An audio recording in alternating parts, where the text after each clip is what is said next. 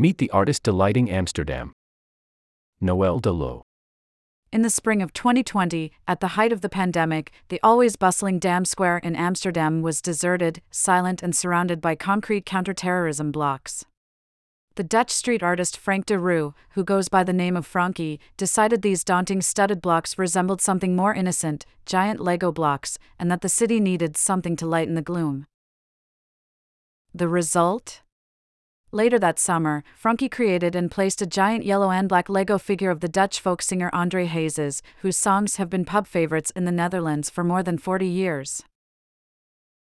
It's all about seeing the right thing, Frankey said recently, over coffee in his Amsterdam neighborhood. I think everyone was searching for a bit of bright news during these dark days. Frankey continues to delight Amsterdam with his whimsical, witty street art. Yes, every Saturday, he publishes a new piece in the Dutch newspaper, Het Parool, as well on Instagram, but those are just the tip of the iceberg. He turns any unassuming spot in the city, a street sign, an oddly shaped brick, a ledge, into something more playful. You're bound to run into his work on any trip to Amsterdam. This conversation has been edited and condensed for clarity. In the press, your street art pieces are called urban interventions. What does that term mean to you? I just want to make people smile with my work, that's the greater good. A six year old and a 90 year old can smile at the same thing, it's amazing that you brighten someone's day with just one object. It's so easy to be a bit more friendly in the streets, and I think that's what I'm doing. And if people want to call them urban interventions, I'm cool with that.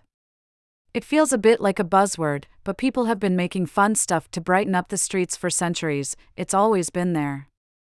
I'm just one of those guys who's also doing that. When you leave your art on the street, is it legal?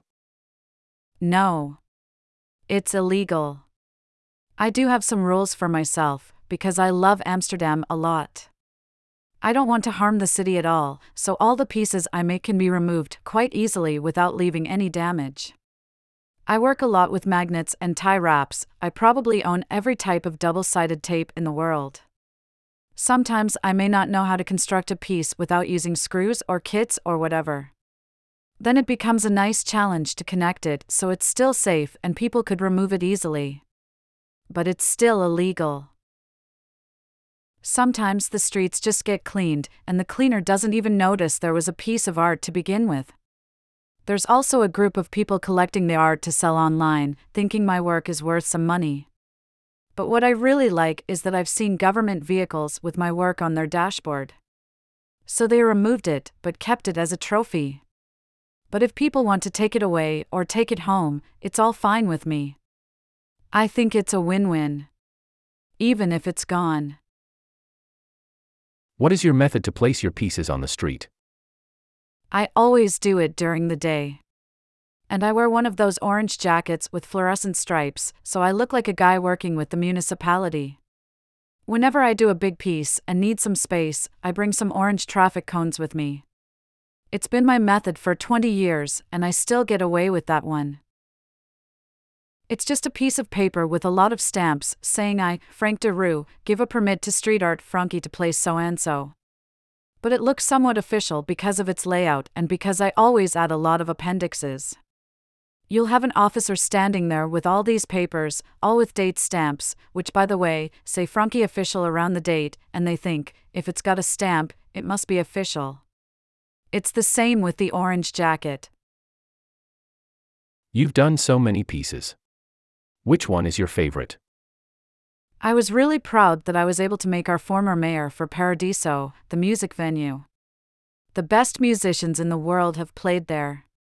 It's an old church, right in the city center, it's a cultural temple. When I heard that it might not stay a music venue forever, I thought that can't be possible. It's such a part of Amsterdam. And our former mayor, Eberhard van der Laan, who was so beloved, was also really into arts and culture. So I made a little bronze sculpture of him, and he's sitting on top of Paradiso, holding the building and protecting it with a little smile. And every time I go there, I look up and say, Yeah, this is a good spot, protect that building. I have a lot of pieces I don't check out whenever I pass them. But I'm really proud of that one. Follow New York Times Travel on Instagram and sign up for our weekly Travel Dispatch newsletter to get expert tips on traveling smarter and inspiration for your next vacation. Dreaming up a future getaway or just armchair traveling?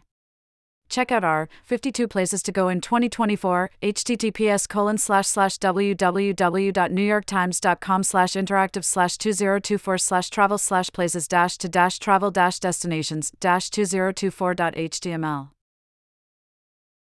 Considering a trip or just some armchair traveling? Here are some ideas. Italy. Spend 36 hours in Florence, seeking out its lesser known pockets. Southern California. Skip the freeways to explore the back roads between Los Angeles and Los Olivos, a 100 mile route that meanders through mountains, canyons, and star studded enclaves. Mongolia. Some young people, searching for less curated travel experiences, are flocking to the open spaces of this East Asian nation. https slash slash www.newyorktimes.com slash slash slash slash travel slash Mongolia millennials road tribe html action equals selic candy piggy type equals article and state equals default and module equals style and travel planning and variant equals show and region equal.